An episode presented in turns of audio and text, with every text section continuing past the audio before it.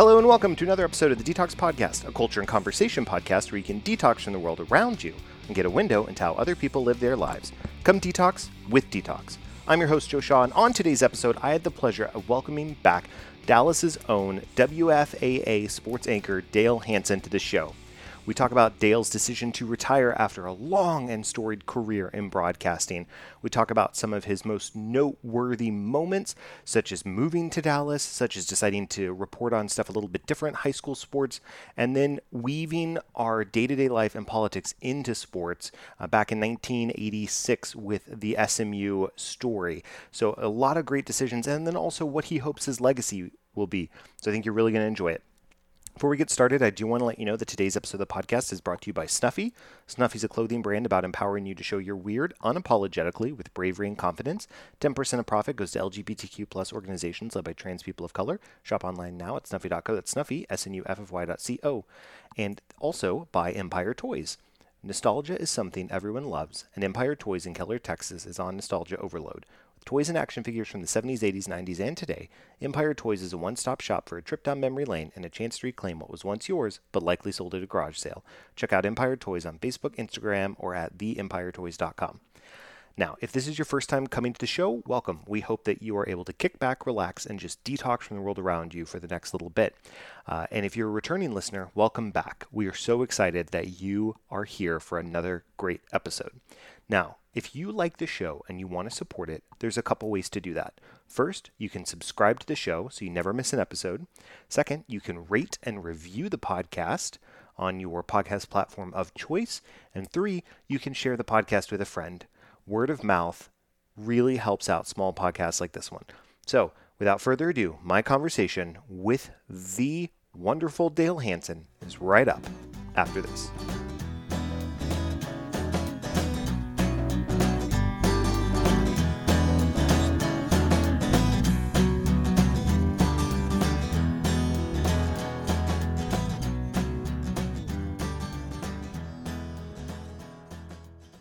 What's going on? My name is Joe Shaw, and I host the music podcast After the Encore.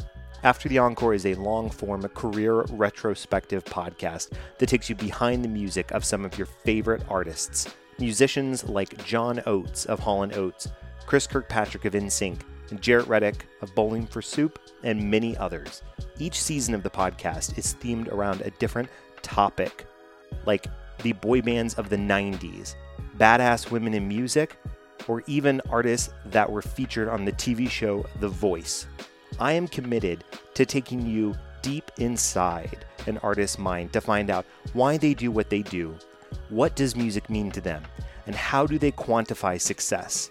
We tell an overarching story which will take you not only behind the music, but into the psyche of the artists themselves. After the Encore is a proud member of the Roberts Media Group podcast family. Check us out on any of your favorite podcast platforms today.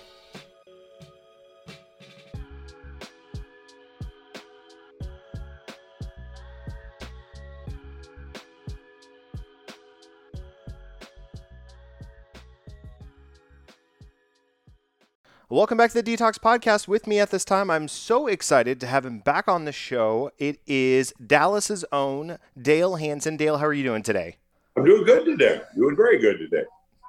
I am excited to have you on the show. We've had you on to talk about parenting.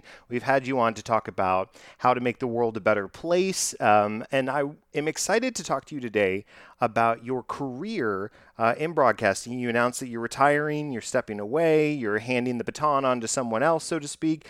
And so I really wonder if you would do us the honor of just walking us through some key moments in your career, what you're most proud of, and then hmm. kind of what you are excited for your, what you hope others see your legacy as. So if we could talk about maybe start at, at your transition coming into Dallas, what was that like, time period and what was that like for you?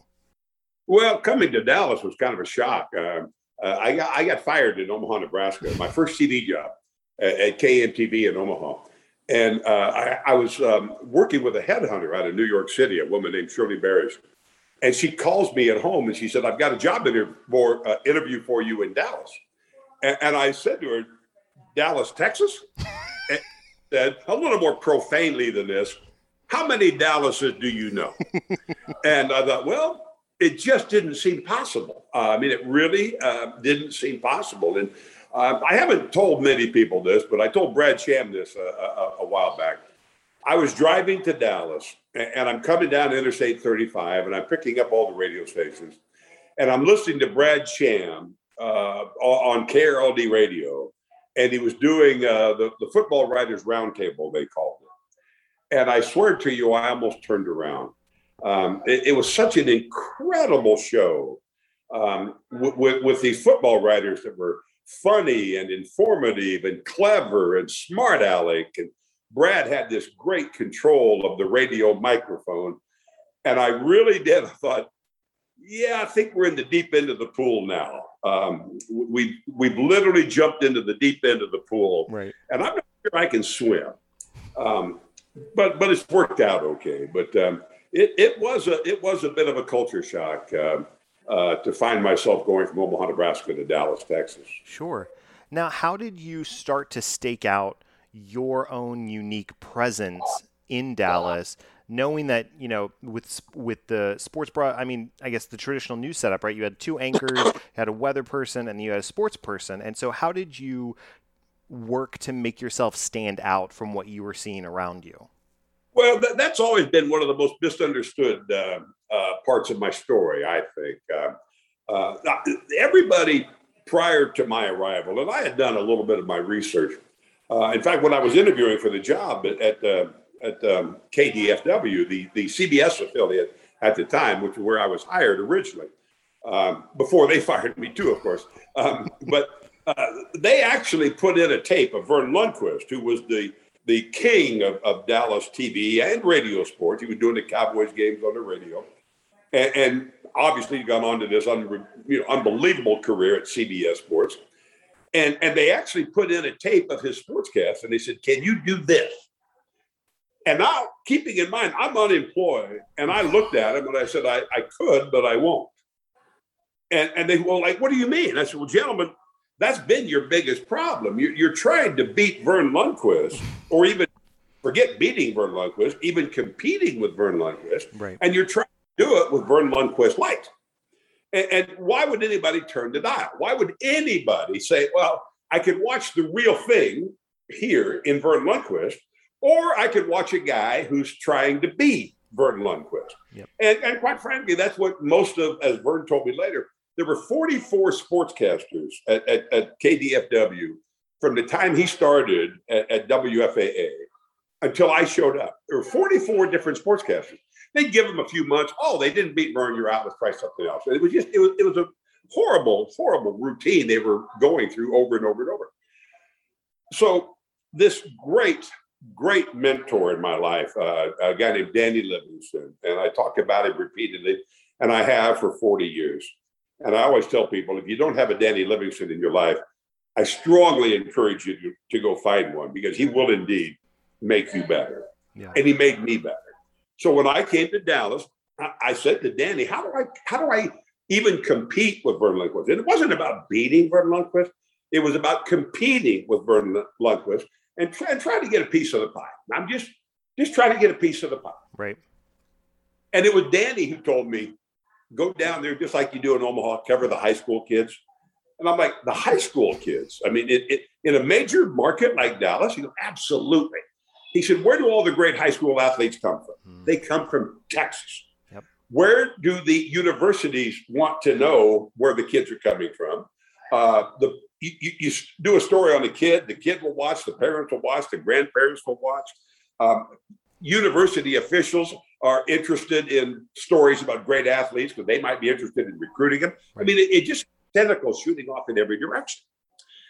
And I then brought high school coverage to, to Dallas, Texas, um, which was severely criticized in the beginning. And it is one of my claims to fame, if you will, that um, when I started in the summer of 1980, there was no television coverage of high school sports. Hmm. Now that I'm leaving in, in 2021, every station in town has a high school special. Yep. They do they cover high school sports, they have a half hour to an hour dedicated to high school sports. Yep. And again, all because of Danny Livingston. Then you throw in a few wrinkles that I was and am a little goofy. I like doing crazy stuff. Um, I wrestled a bear in Omaha, Nebraska, um, at, at, at, a boat show. And John McKay, uh, not the John McKay who anchored it at, at, at ABC, uh, at the ABC affiliate I worked at, but uh, John McKay, a different uh, John McKay, was the general manager at Channel 4. And on my audition tape was me wrestling a bear. and he said, If I hire you, will you wrestle a bear? And I, I thought, what, what are the odds? Right. What are the odds? So I said, Sure, I'll wrestle a bear. Well, they found a bear. a bear came to Dallas over at the convention center. And I wrestled the bear, which became one of the uh, flashpoints, if you will. Yep. And what I've always believed is that you do things like that, for example, that is simply to, to, to make people aware that there's a show inside the tent. Yeah. And now, once you get them in the tent, you got to back it up and make them come back inside the tent again. Right. So all of that was somewhat gimmicky, if you will. I, I, I liked doing it. It was fun. It was crazy. But the whole concept was, and, and Verne, I think for years was was insulted by it. And I'm like, no, th- this is the highest compliment I can pay any individual. I am not even going to try to compete on your level because I know I can't win. Right. I, I know I can do that. So I am going to offer the viewer something entirely different. And what always irritated me that while while the the the, the singular goal was to, to carve out a piece of the pie, hopefully a pretty good piece of the pie, but but never knowing how much it would actually be. But but a lot of critics uh, were, were very very vocal about what an idiot I was because I wasn't doing it like Bird was doing. Right. And I kept trying to, to teach them, if you will, you cannot compete with Verne Lundquist by trying to be Verne Lundquist light. Yep. And it wasn't an insult to Verne. It wasn't um, meant in any fashion to, to demean or imply that he was wrong. It was simply meant to say, you are the absolute best at doing it that way. I'm going to offer the viewers something else.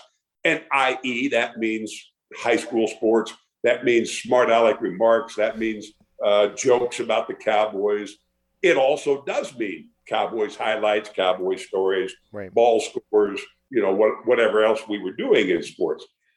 But when you came to me at Channel 4, excuse me, I gave you something a little different. And it, it seemed to um, it, it, it, seemed to resonate with a lot of viewers because this is something that, that also offends a lot of people, but I believe from the get-go. When you look at a television audience, about 15% of that audience is what you would consider hardcore sports fans. Yeah. 15%. Wow. Now, you know, another 30, 40% dabble in, well, I like the Mavericks, I like hockey, I like the Cowboys, of course, you know, whatever. Uh, and, and, my wife, the lovely Mrs. Hansen, is the perfect example. She lives and breathes and loves the Dallas Cowboys, but she couldn't name two guys on the Rangers. Um, nor can I, for that matter. But that's a that's a whole other story. Right. Um, but she she doesn't care much about you know the Dallas Mavericks. Um, she likes hockey in person, for example, but sure. she she doesn't know, you know. But she, I need her as a viewer. Yeah. I can't just play to the 15%. I mean, uh, especially now. There was a day when when you could somewhat get away with that, and you know, 1980, yeah, you know, the late 70s when you know, because there's when I came to Dallas, there were basically maybe four or five options on TV. Yeah. Uh, there were only three stations doing uh, news, local news. It was, you know, ABC, NBC, CBS. Then Channel 11 kind of dipped their toe into like an independent newscast. And there was very little saturation from the cable markets. And, and you know, now at 10 o'clock at night, I'm up against Seinfeld. Right. Um, you know, movies, pay per view, 150 options, uh, uh, all the cables, all the, the, the, the, internet type information that's out there. Um, so, I mean, it's an entirely different beast now. So, the point simply being that 1980, you could somewhat get away with appealing to just the sports audience, but I never did believe in that. And I always tried to appeal to the mass audience. Yep. And the greatest compliment that I've ever received was the hundreds and hundreds of letters that I would receive from women saying that I really like watching you because you're you're funny. Uh, you never talk down to me. You you never talk over my head. You you know I, I, I to this day, which people make fun of me for, but to this day, at least once in every story, I will refer to Jerry Jones as Cowboys owner Jerry Jones. I, I do it for everybody. Uh, Mavericks guard Luka Doncic former Mavericks forward Dirk Nowitzki, mm-hmm. uh, former Cowboys coach Jimmy Johnson. A, it takes about a second. Right. B, just in case you moved here from Kentucky and you're not a big football fan, uh, you're not a big uh, basketball fan, you know, whatever. Uh, when I'm doing this story, I'm, I'm going to make sure you understand exactly who and why I'm talking about this person. Yeah. And, and I've always done it that way. And I, and I think that enabled me to reach a segment of the audience that I think too many sportscasters, um, quite honestly, have, have ignored. Yeah, uh, they just they just assume that well, you know what I'm talking about because this is great stuff. I mean, oh my gosh, you know, Philadelphia's playing the Giants this week. There's nothing better going on in America. Right. Well, actually, there is. Yeah. Actually, there is, and and I think people, especially today, now they say, well, you know, they don't do that on ESPN. I said, well, no, on ESPN, you don't have to identify everybody. Yes.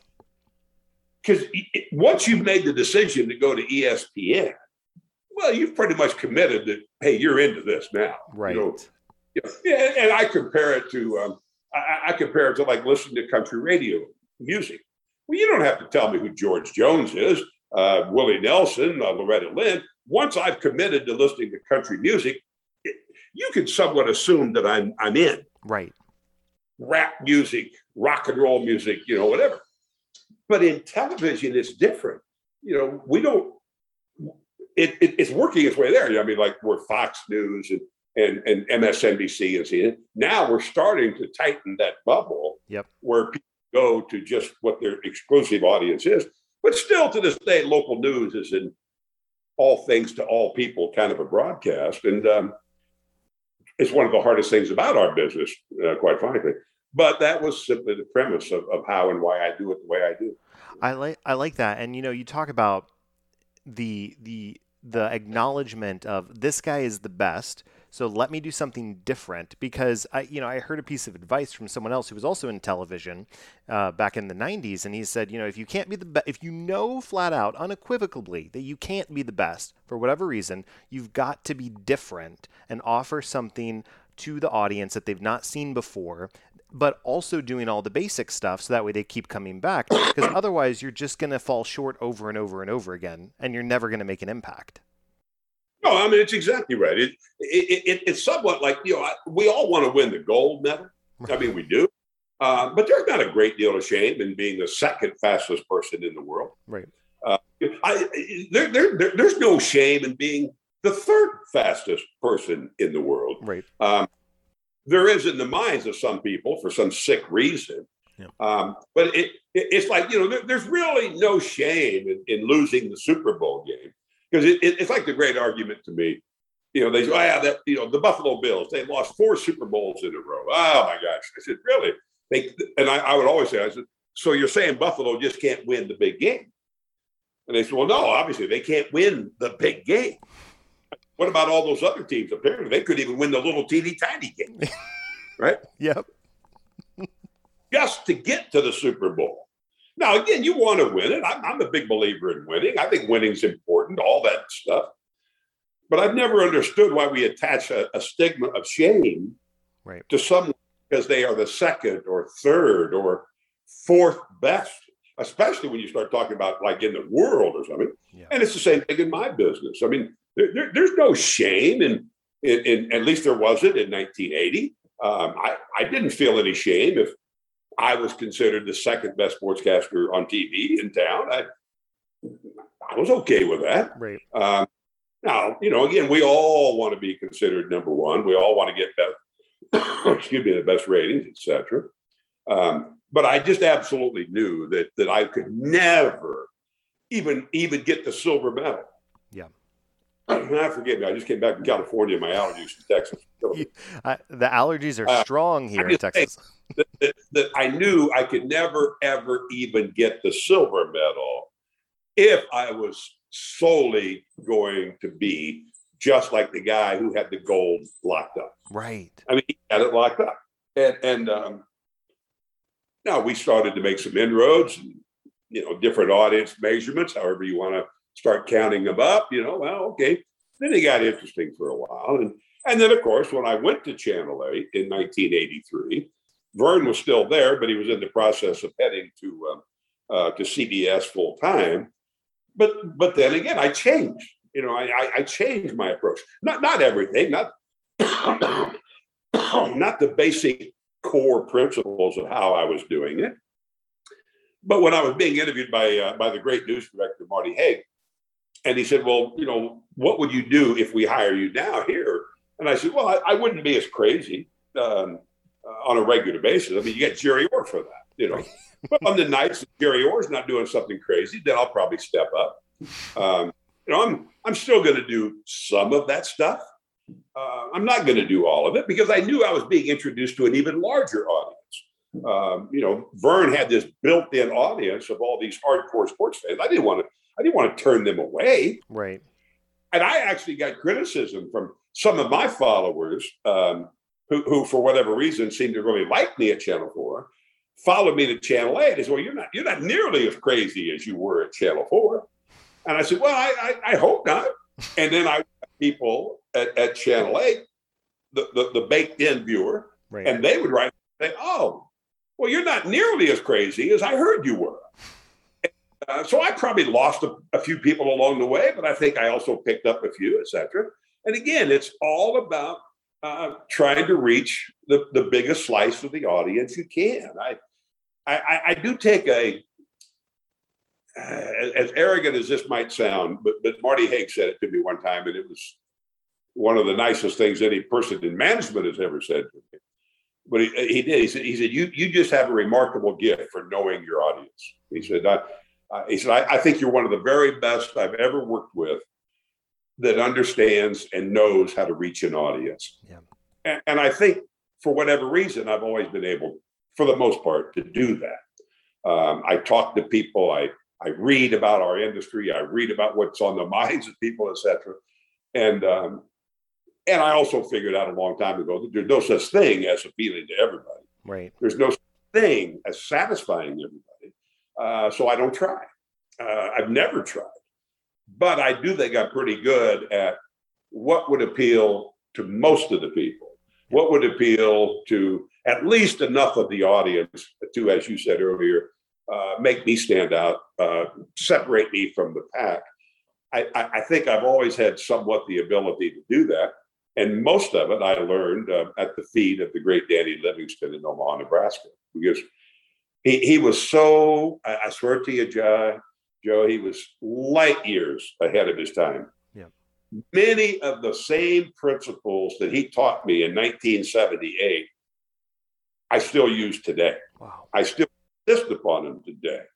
Um, you know, the, the business has changed, the way we present sports has changed, the sportscast itself has changed.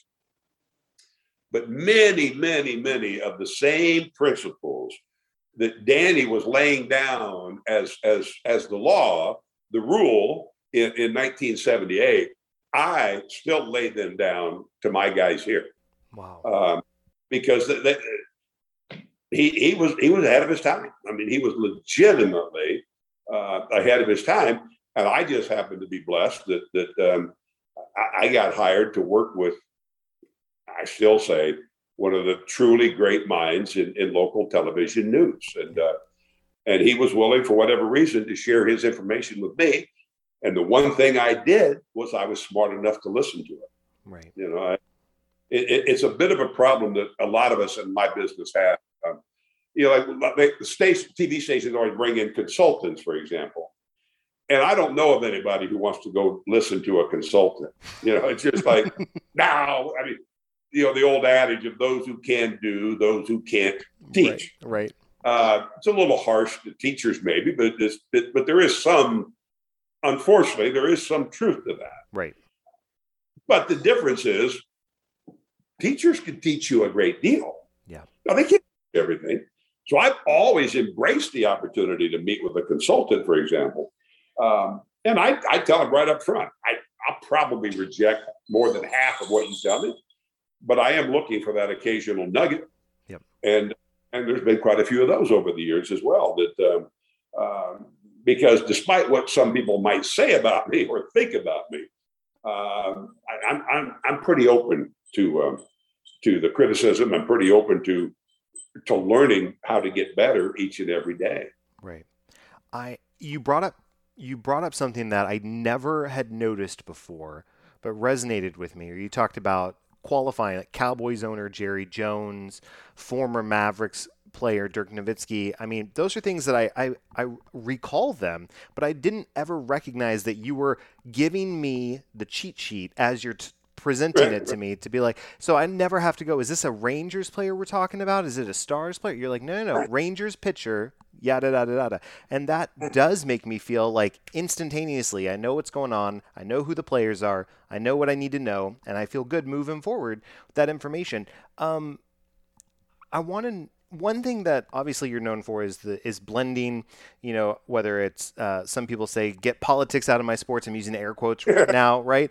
But I think in we me me. I think we, uh, you know, speaking as white men here in Texas, I think we historically have been like, oh, um, well, I've got my sports and I don't have to think about things. I go to sports to check out and not Yeah. worry about. It. But Yeah. but it's part of our lives. It's part of our day to day. And for a lot of different people who don't have that privilege, it's ever present. So, what were some of the first motivating factors for you to start having these conversations more extended with what became the unplugged segments, but these more extended talks to bring a full life perspective to sports? Well, actually, it's very simple. Uh, it was the SMU investigation in Mhm. 1986. Um, prior to that, and a lot of people tend to forget this, um, I, I was basically uh, your, your standard cheerleading sportscaster. Um, I, I, I wore the Cowboys hat for good luck for the Cowboys. Sure. Uh, I made bets with other sportscasters in other towns that my team will beat your team, and we would bet a pair of Cowboys boots against a shipment of you know Philly cheesesteak sandwiches or Right. some non. Um, but I, I was, you know, I, I was at one of my first NFL games. I was in St. Louis, and uh, I was in the press box. And I was jumping up and down. It was just a great game. Tony Dorsett made this ridiculous run for a touchdown, and I'm hollering and having a great time. And this big old burly uh, newspaper guy looks at me and said, "Hey, buddy, are you a sports cat?" Or he said, "Are you a journalist or are you a cheerleader or a fan, rather?" And I said, "Yeah, yeah, I am. Matter of fact, I am." And the same thing happened to me in Atlanta when, when Drew Pearson caught two touchdowns in the last quarter of the game to beat the Falcons. I'm in the end zone. I could have knocked both of those passes down. And I'm jumping around in the back of the end zone and hollering and having a great time. And uh, and I had a guy say the same thing. "Hey, buddy, are you know are you a, re- a reporter or a fan?" I went, "Yeah, yeah, that, that's exactly what I am." And I was until 1986. Um, and, and then I took that hat off, and I've never really put it back on. Um, I, I my, my my my life just changed the way I viewed sports. Yeah. Um, the the the implications and the the the impact, the, the the politics, if you will, of sports and how it was impacting so many young people. And um, in, in that particular case, and it wasn't because of that that led me to politics, but but you know the governor of the of the state is involved. Um, the universities are sacrificing their integrity to win a football game. I mean, all of that, and it it, it just changed the way um, I looked at sports. And at that time, when we did the um, when we did the SMU uh, story in, in uh, November of uh, 1986, somewhat surprisingly, uh, Marty Haag said to me, "Why don't you write something and um, let, us put a bow on this. Let, let, let's have you let's have you wrap it up in a bit of a commentary, mm-hmm. which I had kind of dabbled in a little bit, but nothing of any real significance.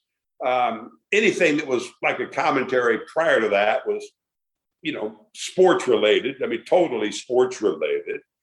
Um, and this one was as well, obviously, but it, it, it did enable me to kind of dip my toe into that end of the pool, if you will. Right. Um, and that was really kind of the first one I remember. And I, I, just saw it recently for some goofy reason.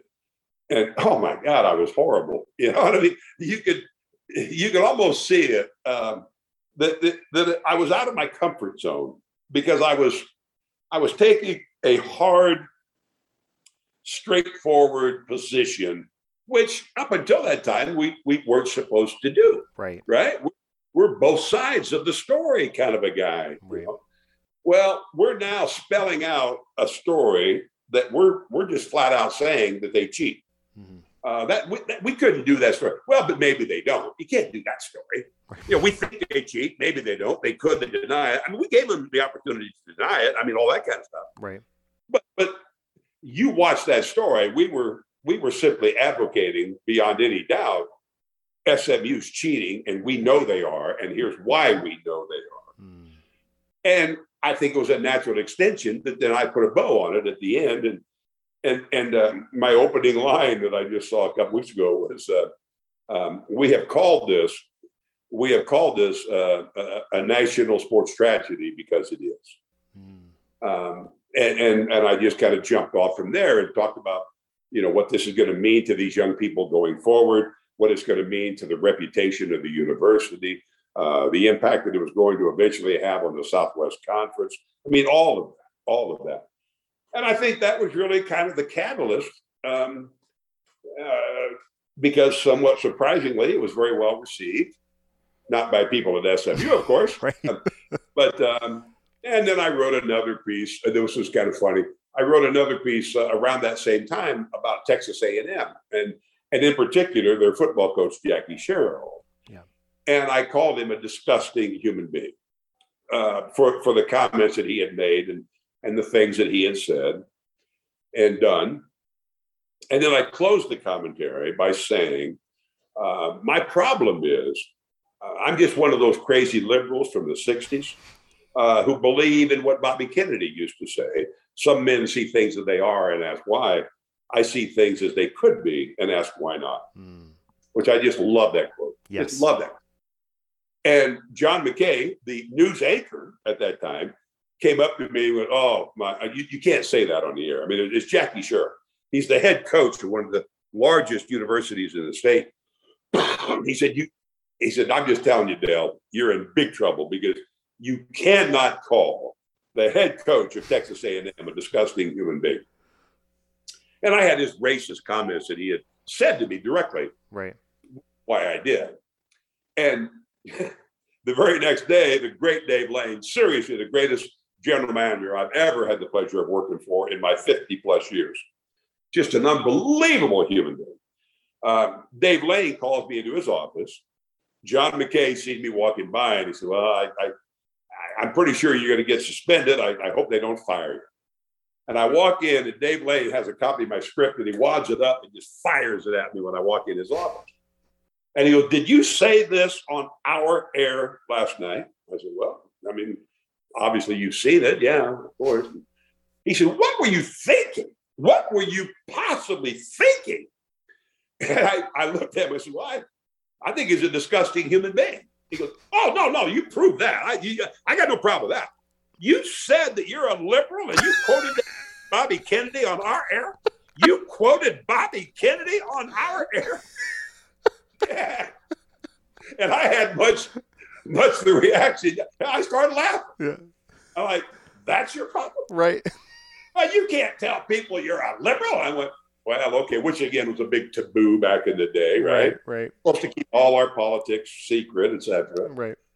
Um, and I said, well, I didn't think it was that big. I'm a sportscaster. It's not like I'm.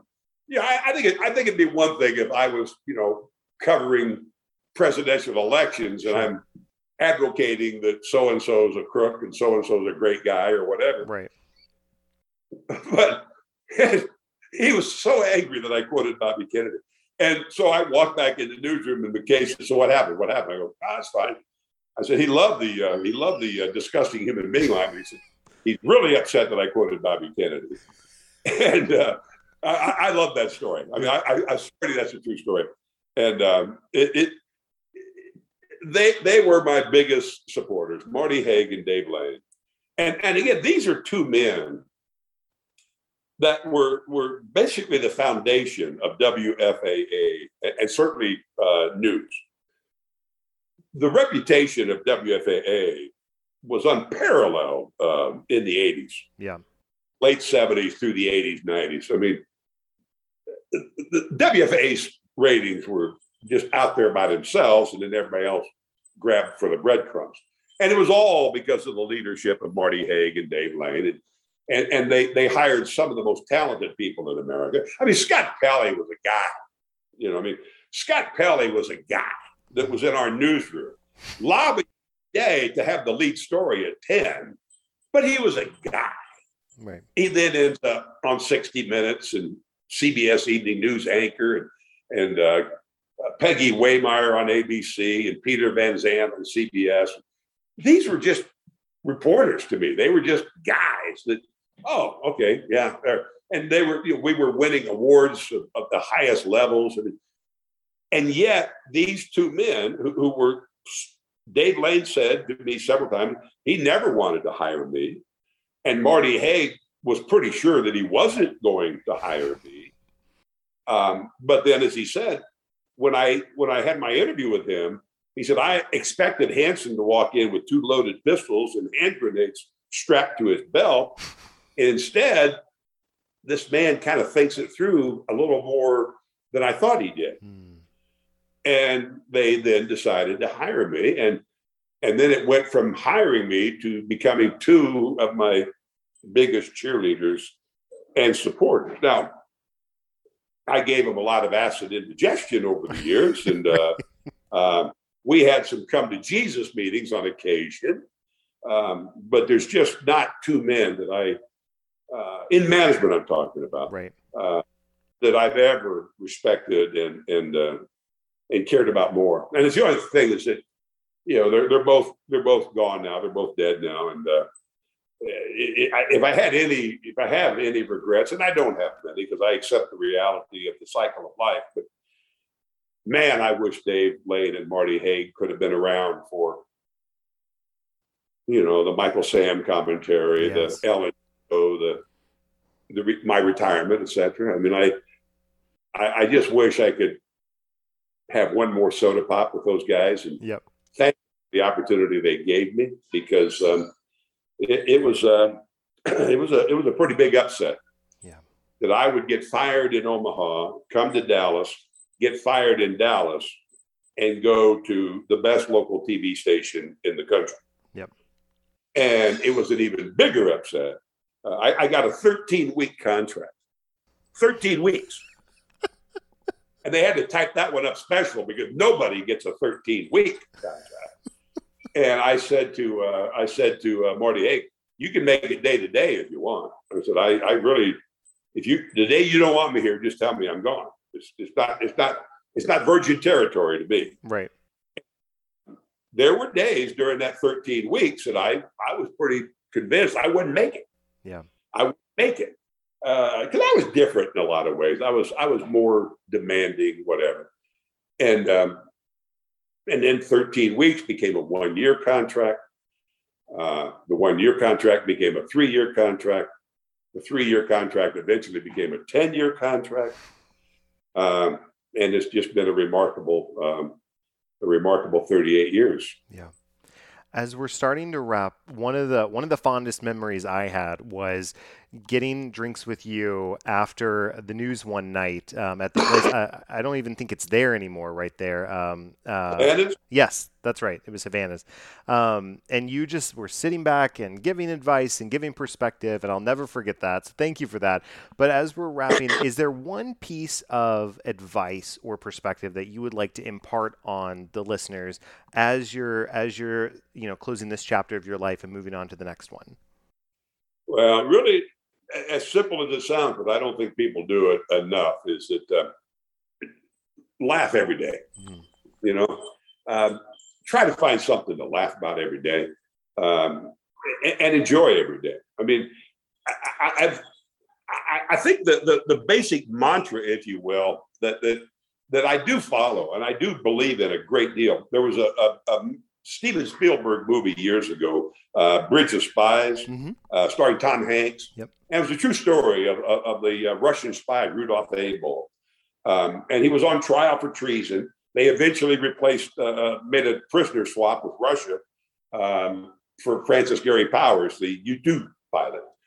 Well, in the movie, and I don't know if the line in the movie is legit or not, if it was an actual true uh, characterization, but as soon as that line hit the hit the screen, I my whole life started to change. I mean, it really, really did. And, and the, the the line is simply this: Tom Hanks was the lawyer, um, uh, Donovan, and he looks over at Rudolph Abel and he said, You know, you're on trial for treason and you're probably uh, going to get the death penalty. They're, they're going to kill you. And he said, uh, you, you don't look worried. You don't look worried. And Rudolph Abel looks at him and says, Would it help? And wow, I love that. Yeah. So you go through the movie and they reference it a couple of times and they get to the end and they're making the, the exchange on the bridge and Tom Hanks looks at Rudolph Abel and he goes, What do you think they will do to you when they get you back in, in their custody? He goes, Well, if they put me in the front seat, I'll be fine, or whatever. If they put me in the back seat, then that means they're going to kill me. And he goes, Are you worried? And he goes, Would it help? and I swear to you, I live that every day. Hmm. I didn't always live that way, but I do think it's one of the things that I've learned later in life. And I, I, I, I, while the lovely Mrs. Hansen will tell you, I don't always live up to this day. I, I find something to be happy about every day. I do more than my share of grumbling. I do. Uh, I hate driving on 35. Who doesn't? Uh, if I never drive on 35 again, it'll it'll be fine. Yeah. Um, I, you know, I've got mirrors in my house. You know, I know what I look like now. I don't have any hair left. Uh, you know, but I, I don't worry about those things. I accept the reality of the evolution of life. That took me a while to get there, quite frankly. Um, but I simply accept the reality. And I really do think that I, I, I managed to find something to be happy about every day. I, I managed to laugh about something every day. Some days are harder than others. Um, some days I may not find it. Yeah. And then the next day I try to find two. But I really do tell all my friends, and I tell all the people that worked with me, we don't we don't need to, to, to get into a position of beating ourselves down and and worrying about all the problems that we think we face. Because the bottom line is, would it help? Right. You know, if, if I really thought that worrying about being 73 and being fat and bald would somehow fix it, I'd worry like hell. Right. I'd worry like crazy. Yeah.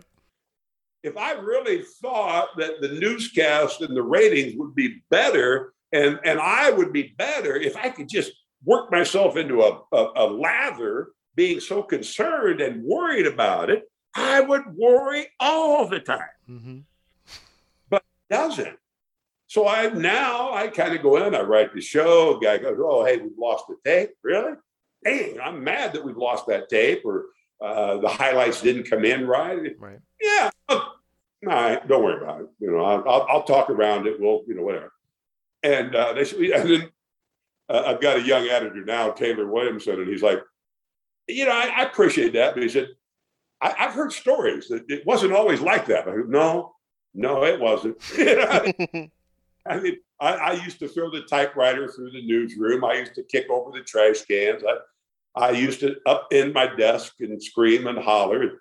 And I'm screaming and hollering because a sportscast screwed up, and, and I still do it. I mean, I mean, I don't. I mean, I go to that extreme, right? But I, I'll be on the air and they roll the tape wrong, or they roll in the wrong tape, or you know, whatever. I, I'm I'm just living. You know, I'm just living because I I still have not as much as I used to, but I still have that pursuit of perfection every day. That's be perfect not good, has to be perfect. Right. And, but now it, it, takes me about 30 seconds and I'm done with it. You know, it just, you know, nobody dies. Right. Not in the world, you know, nobody dies. Uh, we screwed up the sportscast. We ran the wrong tape. I, I gave the wrong score. I misidentified the player. Uh, you failed to do your job for whatever different reasons. I'll bark at him a little bit and say, "We're not going to do that again, right? But that, you, are going to fix that." Yeah, yeah, all right, we're done now. We're done. And, and I think it it took me longer than I wish it would have. Yeah. Um, but I know for a fact that once I found that way to, to live, um, you know, everything's fine. I mean, I uh, I worry now, you know, about uh, well, again, I don't worry, but I'm saying I, I think now about what what's it going to be like in retirement when I only get like one check a month? You know? Right. And all of a sudden, ooh, there is no second check in the middle of the month. Right. Uh, uh, yeah, I'm looking at my bank account. It's not quite what it used to be. Right. Uh, yeah, I think that a lot, but I, I swear to you, I don't worry about it. I mean, I just don't. Maybe I should, but I just don't. Uh, because as I try to say to the lovely Mrs. Hansen a lot, because I think she worries about it. I think she legitimately worries about it. And I try to say to her, would it help? Right. I mean, if you sweat yourself into a lather, worrying about how we're going to make ends meet now that I'm no longer making a decent check, would that somehow create more money in the account? If so, get to worrying, baby. Right. Get to worrying. Yep. But you know, I mean, I am the guy that that you know, if we find out a couple of months down the road that we don't have enough money, I will be the guy at Walmart telling you that hammers are in aisle seven. you know, or or you know, when you drive up, I'll say, "Do you want French fries with that?" Right. You know, I mean, I'll, I'll, figure out something. Yep. You know, figure yep. out something, and uh, uh, but I do. I I laugh a lot and I don't worry about anything. I really, really don't. And uh, uh, it doesn't mean that I don't have issues in my life. It doesn't mean I don't have problems in my life. It doesn't mean that everything's perfect in my life. It's just not. Um, but I know it makes me individually better. Right. It makes me feel better. And more importantly, I think it's better for the people around me. Yeah. That was my biggest problem when I was younger is that I was so demanding. I was so pressured to to make everything exactly right, to to just push everybody as hard as I possibly could because I knew I was willing to push myself. Right. Uh,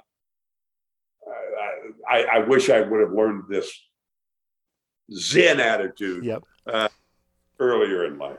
No, that is solid advice and something that everyone can, especially with everything going on in 2020 and then 2021, could definitely definitely use. Well, Dale, if folks want to follow you and see what you're up to, what is the best way for them to do that? Well, um, that that might be kind of hard for a while. I don't know what I'm going to do. Um, I, I, have no plans. I, am going to shut it down on September 2nd. Be, be my uh, last show. Um, and I honestly don't know. I, I think I'm just going to detox um, for a couple of months. I like it. Uh, I've had a lot of offers to do much like you're doing now of, of different podcasts and the like. Um, you know, I, I don't know. Um, I, I, I, will have an. E- I think it's. Uh, in fact, I'm not even sure. I haven't even set it up yet. But I'll have an email of um, Hanson8248 at AOL.com. And I love emails, and and uh, uh, I, have had a lot of people ask me, I think that's going to be the email. I could be wrong about that, but um, uh, I hope I've got a lot of friends, people I've never met, that email me constantly, and we, and they're always amazed because I answer every email I get. That's I true. Mean, every email I get. Yeah, you know that. Yeah. I, I just think if someone takes the time to, to write me an email, I have an obligation to take the time to write them back. Wow. When I wrote Michael Sam commentary a few years back, uh, I received more than 6,000 emails and I answered every one of them. Personally, answered every one of them. Now, it took about three to four months, Right. but I finally worked my way through all of them. And then people, thing, people say, "Hey, I can't believe you answered me. Oh, that was so fantastic. Well, great, I appreciate it." And then I write it back. Not a problem. No. Yeah. Oh, wait but. Now, now we're into this. Yeah. And then finally would get me like, "Okay, unless you have a question, no more, no more emails." Sure. Um, but yeah, I, I'm- I'm hoping, I'm, I'm hoping, quite frankly, to um, if the virus will recede, and I'm not sure that it will. Yeah. Um, but I'm hoping to be able to get back on the banquet circuit. I've missed that a great deal this past year. Yeah. I I love public speaking. Uh, hope to make a dollar or two at it, quite Right. honestly, on occasion. Um, but as I've told you, I, I'm the guy, and this was prior to 2020, obviously, when the complete shutdown hit. But I I did a lot of uh, uh, speeches, a lot of public events, and usually I'm driving there mad as a son of a gun. You know, I'm just so incredibly angry that why did I agree to do this Sure. on a Saturday or whatever? But as I've also told people, as soon as they laugh at that first joke, it's like somebody just shot me in the arm with drugs that I don't know where you bought them, but give me more. Right. I I have never, never can I imagine that there's a drug that would take me to as high a place as someone laughing or crying uh, during my speeches, depending on the crowd that I'm talking to. Right. You know, sometimes they're crying when I'm trying to make them laugh. That's a whole other. um, I love public speaking, and and and with 2022 coming up, back to something you said earlier.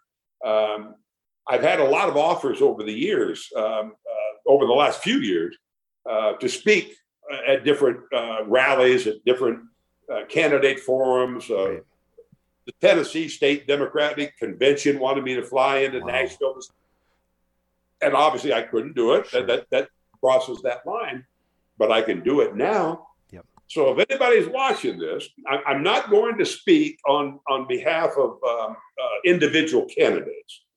You know, my, my, my concern is is that you know you might think you're endorsing Beto O'Rourke, and you end up turns out you're endorsing Matt Gaetz. Sure. Uh, you know, so Yeah. I doubt very seriously that I'm that I'm going to be willing, even if they wanted me to, um, to to endorse a particular candidate. But I promise you, what I will do is I will endorse what that candidate supposedly believes in, Right. I endorse the issues surrounding that particular campaign, and I will fire that crowd and have them flying out of their chairs when I'm done. Yep.